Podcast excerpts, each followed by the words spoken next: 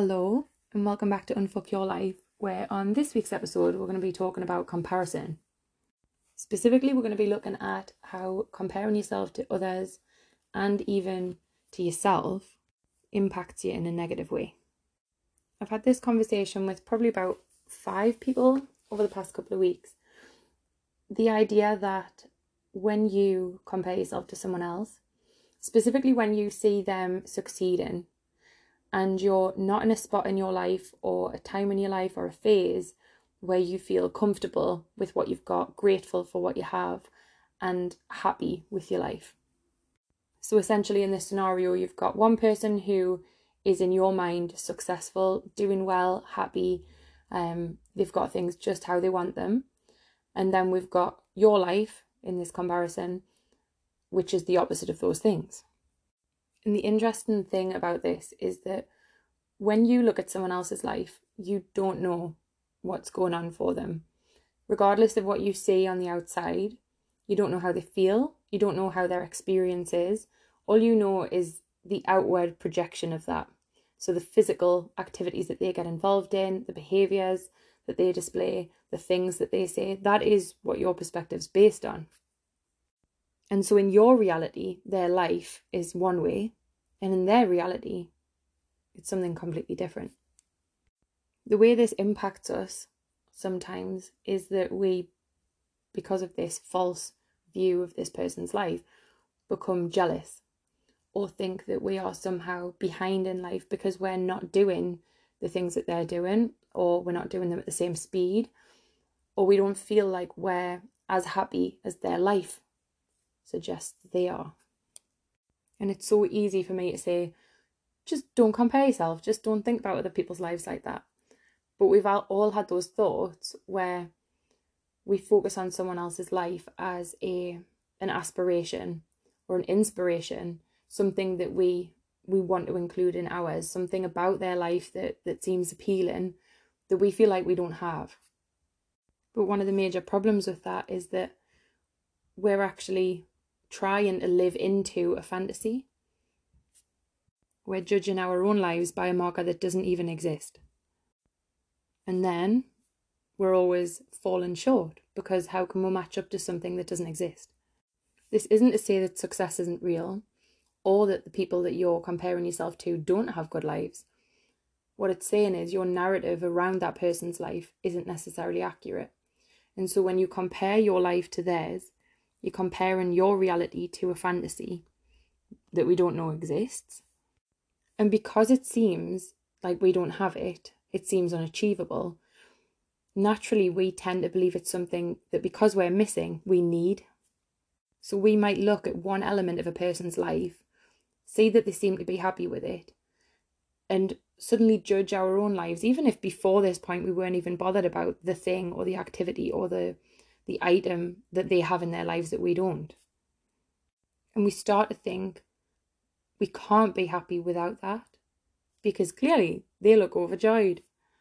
So, in this situation, they look successful and we've deemed ourselves failures. And that just isn't the case. Even if this other person is successful and all of the areas of their lives that you believe are amazing actually are amazing, their success does not impact you or your ability to succeed, whatever it is that you want to succeed in, whether it be feelings and emotions, you want to be happier, whether it's a physical attribute that you want to have, or a career or type of relationship. Someone else having those things doesn't stop you from having what you want. But so many times over the years, this has crept into conversations, and I've spotted it in the way people tend towards gossip. So years ago, I used to include myself in gossip, not always on purpose, um, but because it felt like something that everyone did. And someone would mention something about someone else, and it just seemed like the natural thing to, to have a conversation about it. But then I became really mindful about what that actually meant. That meant that we were standing there talking about someone else's life that we knew nothing about, we could have judged them, we could have made comments on the way they're living, and none of it is our business. And often when people communicate this way, there's an element of jealousy or judgment or an insecurity with their, within their own lives that actually they're projecting by being negative about someone else. Almost along the lines of, if I say this negative thing about someone else, it makes me feel better because my life sucks too, and so does theirs. And then you get into a really dangerous zone of reveling in someone else's misery. And that's an awful place to be as a human. This can be in friendships, in work relationships, in romantic relationships, but there will have been someone in your life that you've said something negatively about that on reflection you realize was based on your own insecurity or jealousy or a wish for them to fail to make you feel better.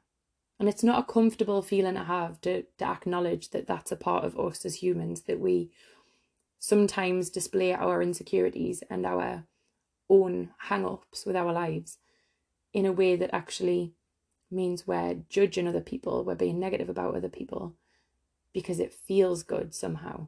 That isn't a comfortable thing to admit. But it's the reality of a lot of communication. If you listen really closely to some conversations that happen within friendship groups, on a regular basis when I was younger, I would hear one friend talk about another, not in my friendship group, but in other friendship groups, in workplaces that I've experienced the same. And it's extremely uncomfortable but a lot of people go along with it because of peer pressure, because they feel if they can't say anything or get themselves involved in the conversation or make it seem like they don't want to be a part of that conversation, then they might be excluded and they might be talked about and gossiped about and had lies spread about them. So, for self preservation purposes, people get involved in these discussions. And that perpetuates the idea that if someone else is failing or seen as failing in your eyes, you can feel good. You're somehow succeeding. When we know the reality is, the only way you can be successful in life, whatever you define that as being, whatever that means you have or you do or you become in order to be successful, is not in any way defined by other people. It's something that stands alone away from other people. It's something that only you can do something about. So someone else's life doesn't mean that you have a good or a bad one. Just in the way you having a good or a bad life doesn't impact them. This poses its own problems because then people think, right, okay, I've got to take personal responsibility now. And before it was easy, right? Because you were complaining about someone else, you were gossiping about someone else, you were making it seem like their life isn't as good as yours, and so you must be succeeding but actually it's damaging your character.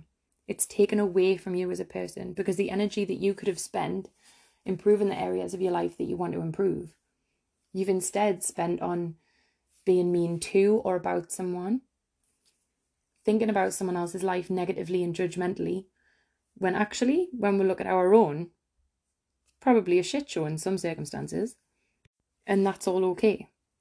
Part of experiencing human life and all of the the wealth that comes with it and i don't mean monetary wealth i mean the connections and experiences you have is actually not having a perfect life. That's part of it. It's not meant to be perfect it's meant to be yours.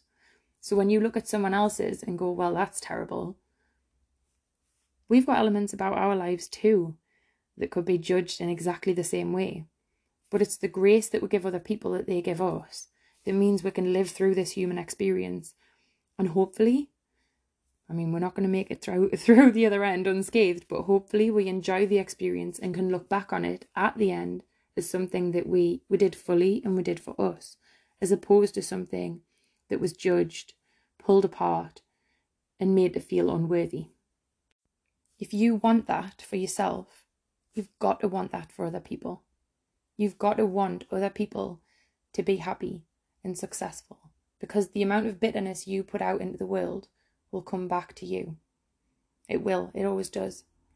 As you project bitter behaviours and behaviours that are manipulative, controlling, mean, judgmental, as you display those behaviours, your body and mind start to believe that that's who you are as a person. And you'll tend to attract more people that are like that into your life. So the cycle will just keep going on.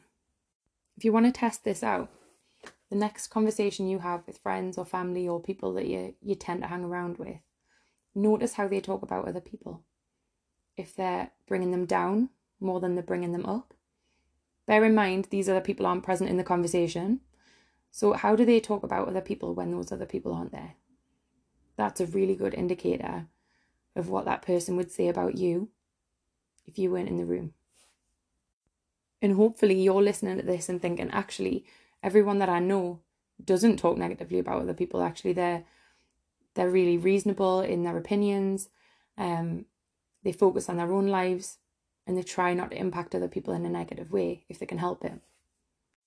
But if you're sitting there and you think, actually, I know a lot of people like that, consider who you have in your life and what they actually bring to it. Are they good people to be around? Would they be talking about you negatively when you walked outside the room? Each connection you have in this life with any other human matters, even if it lasts five seconds. You don't know how much you impact someone else's life with the words you say, how you say them, your behaviour, your eye contact. All of the ways you interact with someone can have such an impact, positively or negatively, depending on what you decide to put out there. So decide what you want your impact to be and when you think about comparing your life to someone else's, think about how you would want other people to speak about you first. Remember that someone else's failure doesn't mean your success, and someone else's success does not mean your failure either. I hope this episode's been useful for you.